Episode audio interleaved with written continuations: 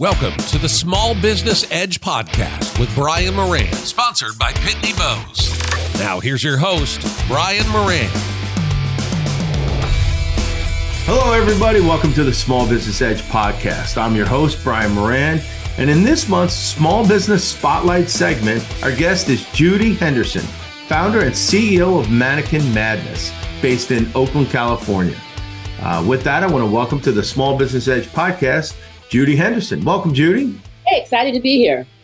I'm excited too. I've, I've gotten to know your story and about you uh, through a mutual friend of ours, Kathleen Murphy. And I'm thrilled to have you on our podcast because you embody all of the things that I love in a great entrepreneurial story. So, because I never saw myself as an entrepreneur before.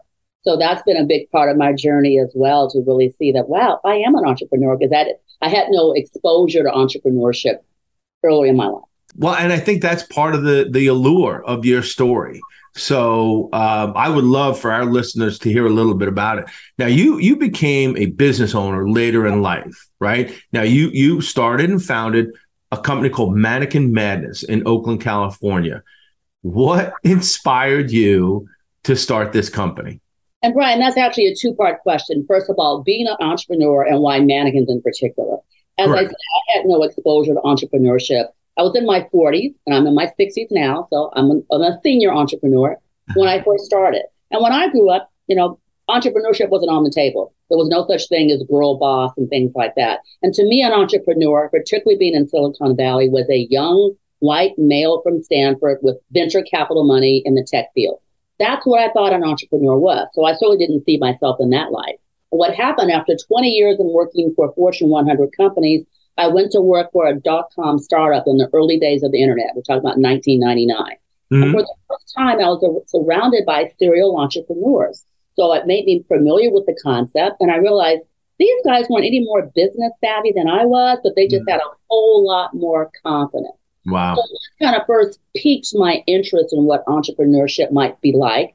And I had read the book Rich Dad Poor Dad, where he talks about having multiple revenue streams. So my idea was just to start a side hustle. I was too afraid to try to be an entrepreneur while still working at the job and just doing something on the side. Now I had no idea what that might be, Brian. But what happened one day, I was searching on Craigslist for some Tina Turner concert tickets. How random is that? and I saw a posting for a mannequin for sale. Now, most people would probably just pass by that, but I wanted to get a mannequin to mosaic and put in my backyard. That's all I was thinking I was doing. Well, when I met the seller, he ran the only mannequin rental business in town and was leaving the state. Now, at that point, I had never touched a mannequin, had never worked retail, had never run a business. But I thought, wow, this sounds fun. I think this will be my side hustle. So that's how I really just kind of fell into mannequins. I wasn't looking for it, but I followed my passion and then I found a problem and I then turned that into a profit profit making organization. So we'll call you the accidental entrepreneur. Total accidental entrepreneur. Yeah. Now, now let me back up for a step because one thing that I spend a lot of time on with our listeners and and in the coursework that I do to help people who are looking to start a business is identify I identify three types of business owners. There's the small business owner at one end, there's an entrepreneur at the other end, and in the middle is something that I call a passionate business owner. And it's very important that you make that distinction because what you described, you know, the the the young white Stanford grad looking to a, you know, do some dot com, you know, startup, that is like 0.01% of the total number of business owners that we have in the country. They get all the visibility and the money. Yes, yes. So what, what and and and so my, part of what I do is I I help business owners try and better understand what am I? What what type of business owner am I? It's so important to understand that because you've had tremendous success in your business. And I will say this, you did not start out as an entrepreneur. You probably started out somewhere between a small business owner and a passionate business owner. Oh, right? You, you you you thought, okay, this is a side hustle, this is a lifestyle business. I, I don't want to open the, you know, the largest mannequin business in the country, or I don't want to have 10 locations or 150 employees. But it, it, it, what it was was it was a side hustle, and you weren't even passionate about it. You were probably more passionate about your garden and your mosaic. But I did like mannequins and visual merchandising and things like that. And okay. I've still done the side hustle for a while, but 9-11 happened, which Right. was the same sort of pivotal event like 2020 was here. Mm. I lost my job at the dot com and I had to make a decision then. Do I still work at the mannequin business, which at that point wasn't very profitable, or do I go back and look for another job? And I just thought, I'm choosing passion and creativity because if we're at the last days and time of our world, I want to do something I enjoy. That's when I switched and turned the volume up from being passionate to really be more of an entrepreneur. I had to be because I was depending on this as my full time income now. There's a great quote. It's uh, even if I knew that the world would go to pieces tomorrow, I would still plant my apple tree today. So this was your apple tree. That was my apple tree. Exactly. This is your apple tree. Um, so I would peg you then probably as a passionate business owner. Yeah. And the reason that that's important to understand is because you come to forks in the road. When you start having success, y- the a fork in the road could be something like um, hire new employees, open additional locations, take outside investment, right, in my business, buy a competitor, uh, launch a new product or service, right? So all of these things that you come to because you're having success in your business. Now, you could go left and say no, and that you would kind of start reverting to being a small business owner. Meaning, you know what? I never really wanted this to be anything more than just something fun to do, and if I could make money out of it. But if you start to say yes to these at these forks in the road, now all of a sudden you're starting to think more like an entrepreneur. Absolutely. And, And I, I'm sorry. go ahead. No, please.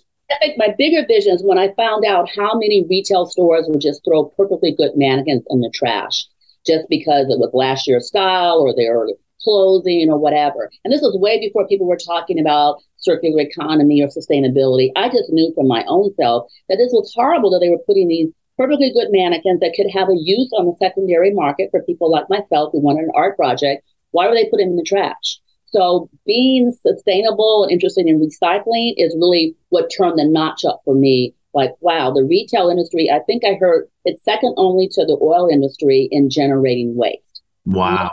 And people are focused on the waste and the production of clothing. They don't really concern about the waste that happens at the store level. That's where I came in. So I started offering retail stores an alternative. They could just give me their mannequins. I would take care of the expense of removing them. So therefore, they wouldn't have to pay the expensive waste disposal fees that happens for a mannequin. Mannequins are made of materials that don't biodegrade, so they definitely don't be in the landfill. So initially, stores were happy to work with me, not because of sustainability or eco-friendly, but I was saving the money. Mhm. They, they could give me for free, and then I could then turn around and resell them at a nice profit because I got my inventory at such a very low, low cost. That's what has enabled me to turn this into a business. And then with the growth of the internet and e-commerce, I was not just depending on local customers. I could ship all over the U.S. and Canada. So take us on a timeline then. You started your company in what year? 2000. So 2000, you started I'm sorry, 2001. 2001. 2001. You Not started the mannequins, the end of 2000. Officially was a business 2001. 2001. So 21 years ago, you started this business. Um, tell me, so and, and sustainability. When did that sustainability light bulb pop up in your head? Like, oh my God, I could be doing something good for my local communities. I could be doing something good for the earth and help my business. About six months after I started, this was still before I left to do it full time. It was prior to 9 11. I got a call from a store at a Sears, uh, a manager Sears, at Sears. And he's the one who first let me know that they were getting rid of mannequins out of all of their stores and that I want to take them away once again in exchange for free. So I went to every Sears in the Bay Area and got their mannequins. So I went from 50 to 500 mannequins in just a couple of months. Mind you, Brian, The mannequins were in my basement, in my yard, in my garage. I was too afraid to think about renting space for them. I had no idea it was going to get to this level. So that's when I realized, wow, this happens not just at this location, but lots of places. Yeah. now go from just renting mannequins to selling mannequins. And over time, I developed partnerships with other used mannequin mannequin companies across the country, such that a retail chain could call me, and I would then deploy my people all over the U.S.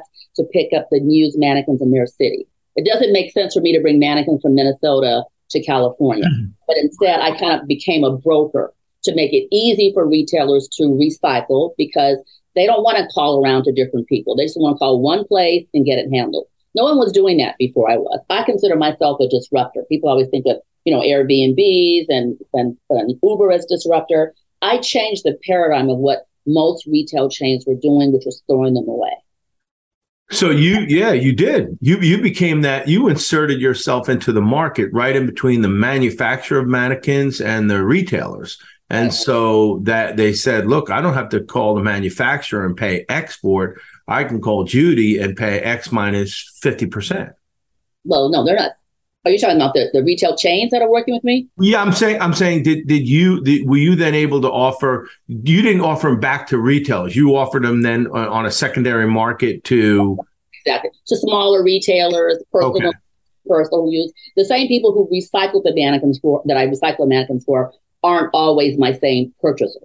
Okay purchase because I also now have expanded and I've added new mannequins to my inventory that I get from drop shippers. But the core of our business that really makes us unique is the recycling element. How did you how did you fund your growth? So you started to grow and you now you're taking on expenses, right? So you you kind of have to build your inventory before you can sell it. So how did how did you fund your your your startup into a growing entrepreneurial company? Total bootstrapped, all the things you're not supposed to do. Some mm-hmm. credit card debt, went into savings, a little Robin Peter to pay Paul. Once again, no one was going to fund my little wacky mannequin business in general. also, we know that businesses of color rarely get any of the funding that's out there. So it wasn't even something I even considered. I yeah. think now is the first time in the 20 years I've been in business where there is funding programs available for small businesses, especially ones of color. So I just kind of like scrambled. What I call it black girl magic. I was just rushing and hustling and doing stuff and made it happen. I did apply for a lot of grants. That was sort of like my way of getting venture capital. And because I have an interesting story and the recycling and I was a journalism major, I often won quite a bit of grants. The largest was a $100,000 grant that I won from Intel. So I'm not wow. talking about just little five thousand dollar grants. I mean, I'm, some pretty significant grants that I've won. And wow. winning not only was great just from the the financial or the, the or the benefits that they gave. Sometimes it was in the form of trade. Like British Airways had a contest where I won free travel, international travel, because they were trying to promote meeting people face to face versus only relying on on the internet. But sometimes it was just a boost of confidence that some outside company saw my business as having some value. And so it took me a while to really see the value. Once again, I think for the longest, I kept myself as a hobby and not really realizing, no, you're an entrepreneur. Because once again, there wasn't that representation to see someone who looked like me, my age group, and doing something kind of nichey like this. Mm-hmm. I think once I started to shift in my head and value my business and myself differently, then there was also a ripple effect in the change.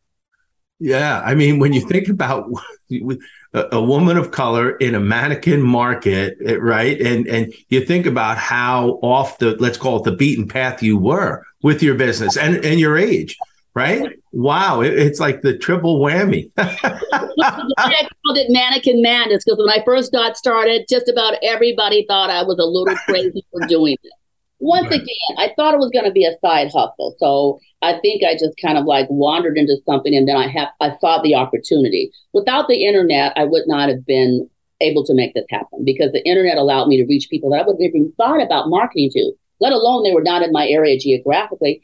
I didn't realize how many people use mannequins for all kinds of wacky things. Mm. Whether they're into shibari rope tying and they need, you know, a body to practice on. All the people who are into like cosplay events other people like myself who want a mannequin for their garden or to decoupage or do some sort of artsy thing.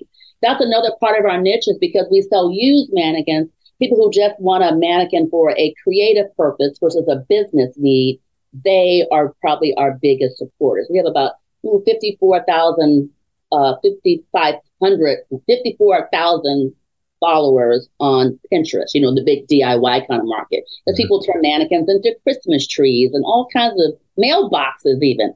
Like I said, I wouldn't have thought about this. I just wow. make my product available and people with the imagination find me and then do whatever they want with the mannequin. You could have a contest, uh, like the most creative use for a mannequin. Love that idea. Yeah. Pay you if I take that idea. I like take that. It, please, that's that's yours. That's my gift to you. I would, I would, you know, imagine that on Pinterest and Instagram, where you say, "Let's have a contest and vote," and the the people who get the most number of likes on there, you know, you could enter it into the finals. What is the prize? What's the prize got to be? Oh, you can get a sponsor. Make it make it ten thousand dollars. Brian, let's talk offline, okay? I really love this idea. Yeah.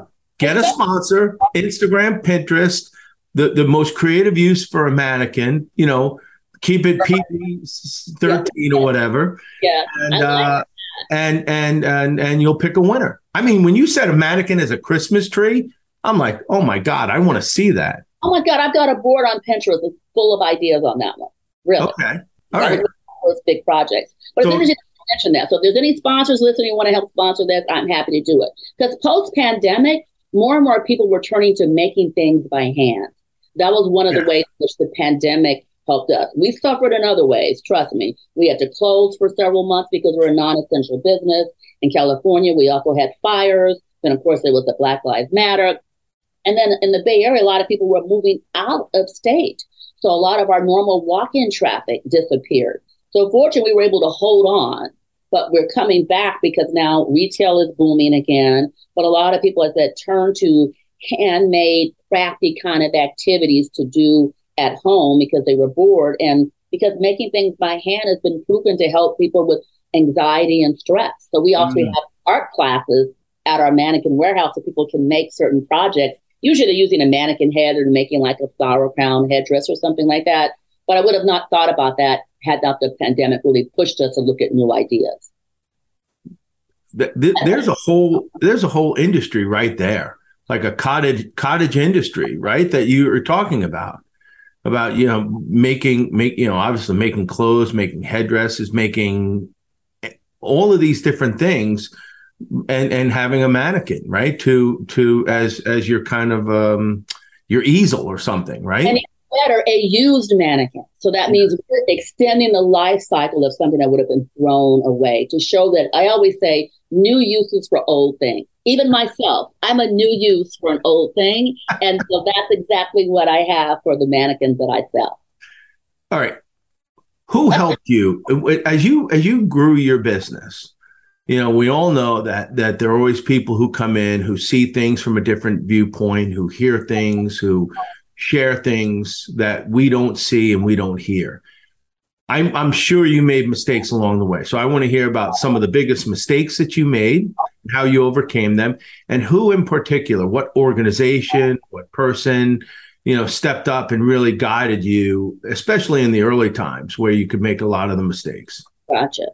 Well, the biggest mistake, as I, I mentioned earlier, was not really seeing myself as a entrepreneur. I didn't really value myself. So, so that caused me to number one, not charge what I really should from my products mm-hmm. and not put some of the systems and structures in place because I still was thinking, oh, I've got this little hobby thing, ha ha ha, and I'm selling mannequins. The people weren't taking seriously. That was the biggest mistake. Mm-hmm. And then the fact that I didn't really have anybody else to compare myself with.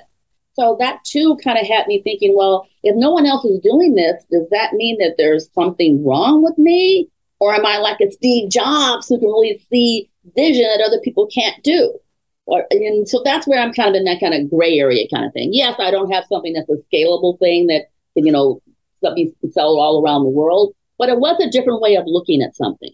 And so I think what helped me is being around other creative, imaginative people. Unfortunately, I'm in the Bay Area, which is a very kind of open to new ideas kind of place. Mm-hmm. And I have a good network of friends who many of them have said, Judi, I don't understand what you're doing, but if anyone can make something happen, you can. And that just kind of just gave me that little pat on the back.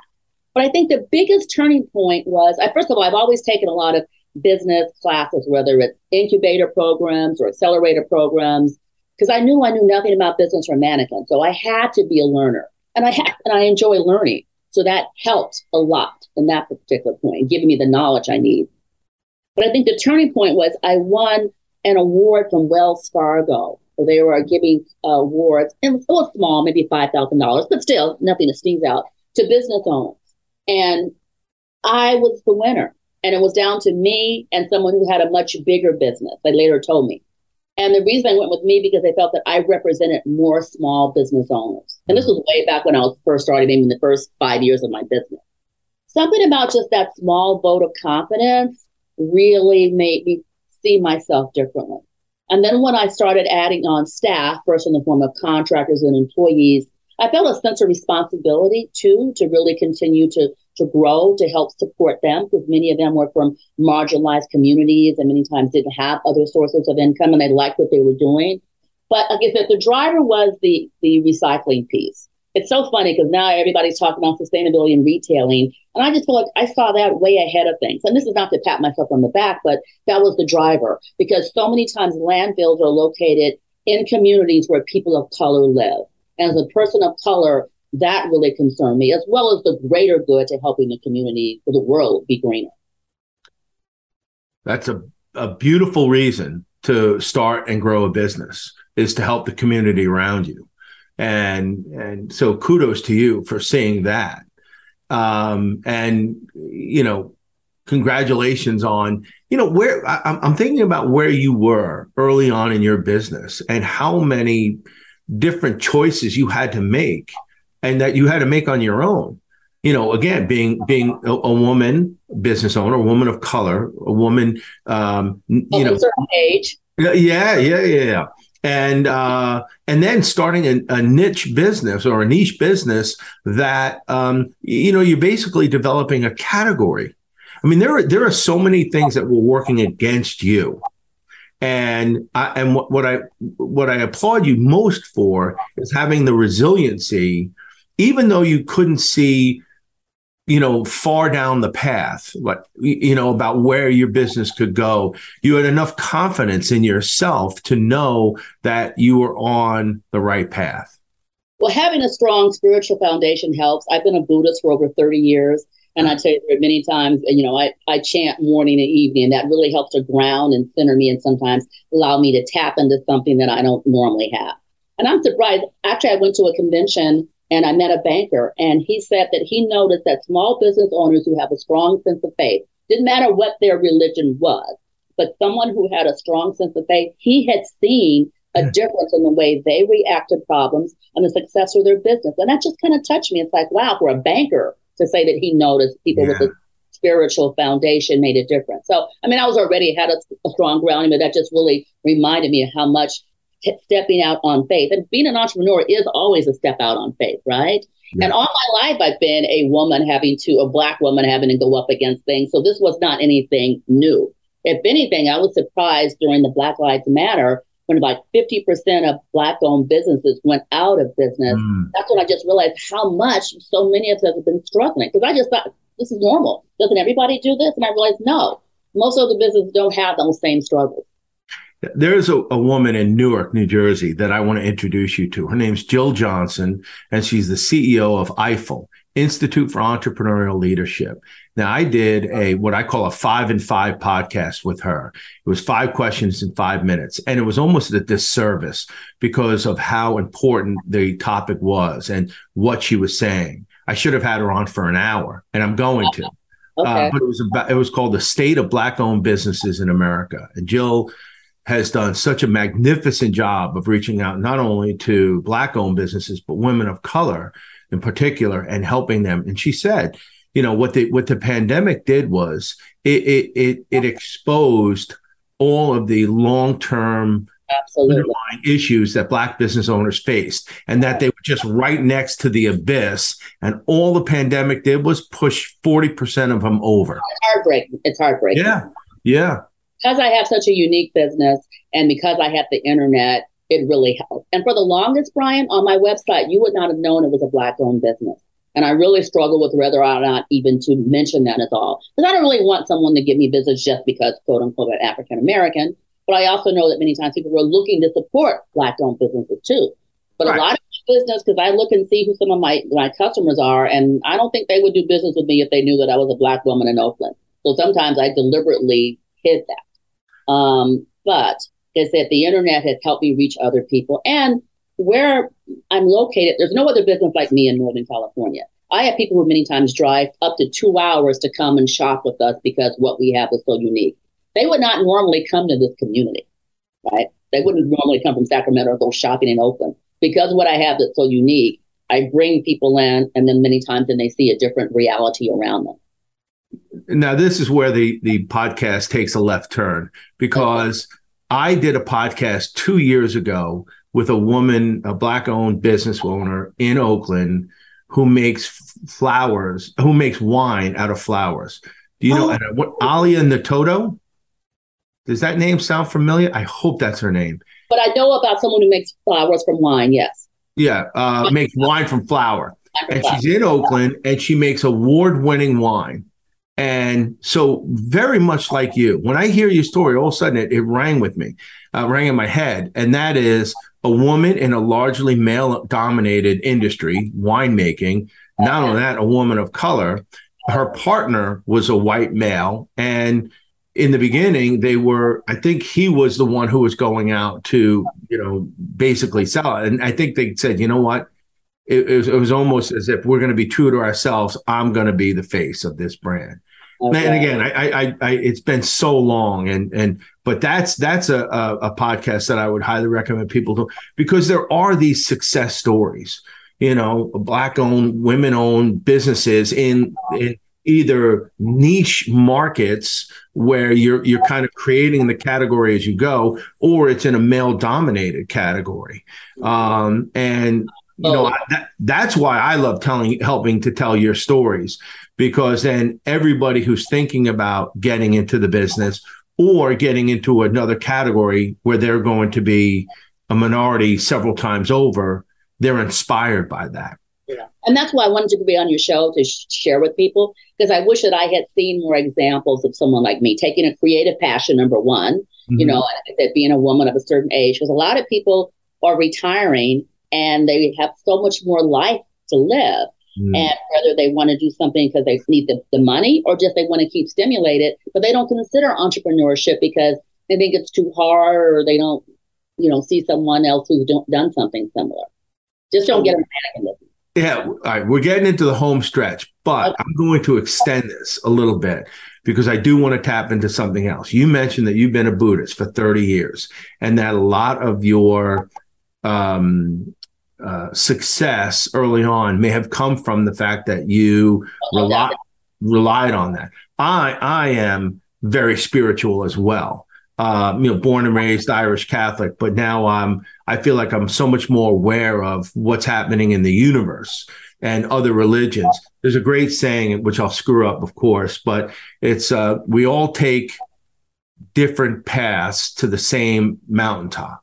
Mm-hmm. And and that's okay. He said the, the only person you need to worry about is the one running around telling everybody they're on the wrong path. I can't remember who said that, but uh, that's what I, I I learned so much from other people who are on different paths. You experience things, you see things, you live a certain way that's different than mine, but yet we all may wind up at the same place. Absolutely. So tell me a little bit about tell me a little bit about your faith.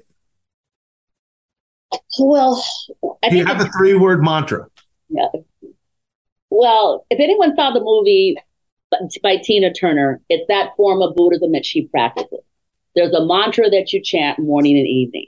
And to me, she's just a perfect example of seeing the inner change you do that then creates a change on the outer for her to have come from being an abused woman in an industry known for only liking young people, and for her to go out there on her own, and then to have the monumental success she was, you know, selling out arenas.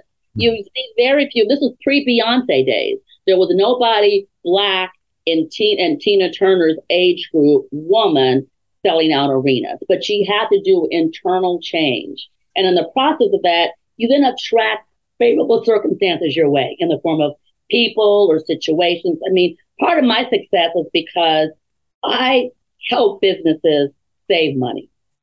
If they had to buy from me, I don't think I would be as successful. But brands like Nike, Nordstrom, Ralph Lauren, they work with me because I remove their unweighted, unwanted mannequins for free. Mm-hmm. But it took one or two people just to believe in me to get that started. And then we won an award from the Environmental Protection Agency, which is sort of like a seal of approval. That was another what I would call favorable circumstance to give me additional validation.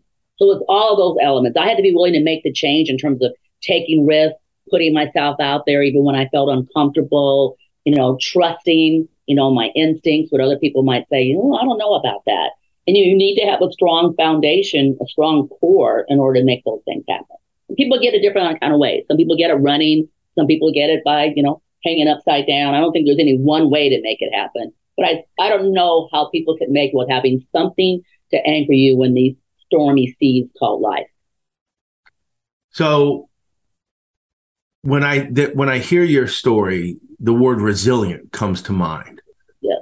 So what what would what would three other words be that would describe you at your foundation? You talk about having that strong foundation. So you look in the mirror in the morning and say, Judi Henderson, I am resilient. I am what, what, and what. Is tenacious the same as resilient? No, no. I think resilient. I think of, believe it or not, more in a in a defensive mindset. Like you, you, you take what gets thrown at you, and it bounces off you, and you continue to move forward. Tenacious is offense. You know, mm-hmm. it's you busting through stuff left and right. Well, that's me. I'm definitely tenacious uh, and resilient. And resilient. I'm also, I would say, innovative. Okay, I need one more word. One more. And I'll give it to you if you don't have it. I think I'm optimistic. I would say spiritual. Oh, okay. All right. So I like that. I wonder how other people would describe you. You know, that's an exercise. I think spiritual is the first word that comes up for people because sometimes people spirit speak spiritual. You have to be, you know, calm and relaxed and speak like this. And I'm way too energetic for what most people, you know, see as spiritual, the, the sort of like stereotype of spiritual. Someone's like like walking softly, walking calmly. Okay, but if you're able to see spirit in a bigger area, then yes, I'm that. Absolutely, I, I definitely think spiritual is not a passive approach to life. Spiritual can be very much very active. Yeah. Yeah. Absolutely. You're you move. People see it that way. At least when I think of spiritual, I think of, you know, Pema Chodron or Thich Nhat Hanh, you know, that's spiritual. yeah, at another level, right? Uh, Hanh is one of my favorites. Yeah, they're like the PhD level of spiritual. he he once said, uh, "Because you're alive, everything is possible." Ooh, I love that. Yeah, love that was that. in my newsletter last week. But that's easier said than done, particularly these past two years, which has really been a gut punch for a lot of us. You know, 2020 with the COVID affected so many people obviously Black Lives Matter affected people like myself. And then just trying to, you know, come back from that. I think we're finally really realizing, you know, self care and having something to help ground you is taking much more importance these past two years than I think many times we thought before. The, the pace of life before was just so hectic. There often wasn't much room to just stop and pause and breathe. Yeah. So what's your long what's your five year plan for Mannequin Madness? Okay. I'm almost afraid to admit this because this is even a really big, big dream. But a big ad. You're here to hearing it first. I'm also an Airbnb host. Just want to let you know that. Mm-hmm. And I'm mentioning that because my goal is to have a facility that becomes like a sustainability village. Imagine it. So we have Mannequin Madness as the anchor tenant, and there would be other related businesses that are in the sustainability field. We'd also have something like converted shipping containers that I would rent out as Airbnb units. Mm-hmm. My employees, I only have three other employees, they want to live there, like in a co housing situation. But being a sustainable place where we're doing everything for, you know, what do they call that? Greenwashing, brown washing, the stuff where you recycle the water, where everything on there is, is eco friendly, like live in an eco friendly unit. Yep. And then also have a little light agricultural there. There's a movement now showing that you can uh, grow lots of fruits and vegetables in a shipping container, in a controlled container. You don't have to have big farmland. So I would love to be a model of sustainability commerce in action, like to buy a little farm land someplace and have all of my enterprises on one location. So sort of Airbnb over here and Mannequin is over here, everything together under one roof. Do you have a place where you want to do it? I have a city that I'm looking at, but there's, you know, there's it's easier said than done. Okay. But put it out there, put it out in the universe and see what happens. Otherwise. And I think what's so interesting is to be 65 and I don't feel anywhere close to wanting to retire. I'm more excited about new dreams that I mm-hmm. want to have. I'm even dreaming bigger than I think I would have done before because I'm much more comfortable in taking risks. I do see certain needs that are unfulfilled that I feel like I could do. Uh, I do see that more people are interested in sustainability that wasn't before. So the idea of being able to have a place where we could be a showcase, especially we're right by Silicon Valley, they can come and maybe test out new sustainability products or something at our center. That's what I would love to do. You really see people of color on the front line of sustainability movement. You're just getting started. That's what I feel, Brian. I really do. Yeah. Congratulations. All of this has led you to this point. Your faith, your resiliency, your tenacity, your picking a unique kind of, and I'll say wacky market, right? Mannequins, all of these things have led you to where you are today. And this is where being older can be an advantage because if you had said I was doing a wacky business in my 30s, I think I would have been too sensitive. I would, my feelings would have been hurt. Now I wear it as a badge of honor. Yes, I'm wacky yeah. and it's okay. Yeah. And I meant it as a compliment. Totally. Yeah, but I but I would not have been able to take it then, is what I'm saying. Because you know, many times when you're younger, you're trying so much to do what everybody else is doing, you know, versus now being okay with being different. You could label your experience the road less traveled. Totally. And one of my favorite books, by the way. I'm, I'm a big book reader. So yeah. Oh, good. We're gonna have to talk offline because we got we got to get that contest going with the sponsorship, and then I, am a huge book lover. Oh, okay. Huge we can get ideas on books. Yeah. Yeah. Yeah, it really helped me a lot. When you said one of the things that helped me is reading books, even from people much bigger than me, like reading books by Richard Branson and things like that. But there's always something you can learn from other entrepreneurs. Everybody, you said, has had a turning point where they had to make certain decisions. No matter how many zeros they had in their bank account, they still were many times faced with big challenges. Steve Jobs, as we know, got kicked out of his own company at one time. Yeah, yeah. I'll I'll ask you a question. You don't have to answer it now, but I want you to think about it, and you can answer it offline. Because you have led such an interesting life to this point where you are now. You've done so much, right? And and and I love your approach to life. Um, what is, and this comes from one of my all-time favorite books. It's by a guy named Viktor Frankl, Man's Search for Meaning. And have you have you ever read that book? Uh, familiar with the author, but I haven't read that book. Yeah. Um, it's it's amazing. But in the book, he asks several different ways and times what is the meaning of your life? Mm. Mm. And you don't have to answer it now, but when you think about it, that really is the ultimate question, isn't it? Yes, it is. Oh, that's deep. And also, it sometimes doesn't doesn't it change? Is it always? Of course. Oh, he says that. He okay. says that. You know what the meaning of your life is in, when you're in your 20s versus your 30s and your 50s and your 70s.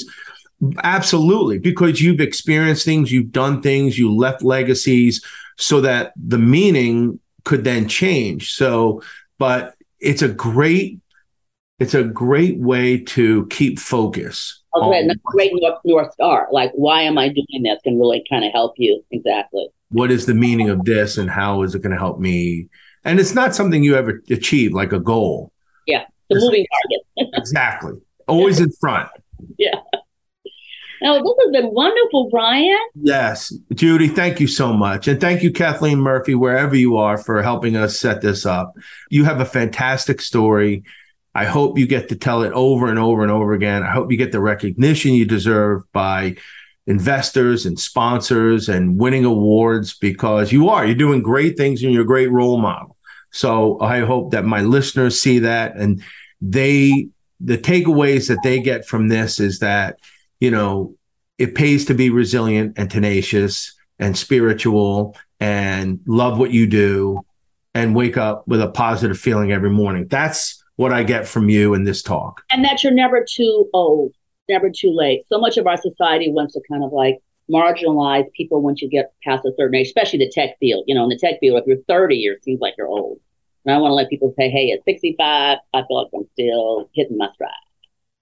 I ran a marathon years ago in New York, and I am not fast, but I was running behind a woman that said, I still jive at 75. Yay. That's he said, you know what? That lady is not beating me. That's great. You're not beating me. Yeah. But it, it, I think it was T.S. Eliot who said, uh, it's never too late to be what you might have been. Yes, absolutely. But it takes courage to do that. Yes. Well, thank you. Thank you for sharing that. Appreciate it. We appreciate your time. Uh, the, the, if people want to get in touch with you, so the website is mannequinmadness.com, correct? Yeah. And you're, you, you've got a huge following on Pinterest and any other way that people can reach out? Instagram and Facebook, like on LinkedIn. Okay. And and people will find you. If they want to participate in that mannequin contest, they can go to Pinterest and get some ideas.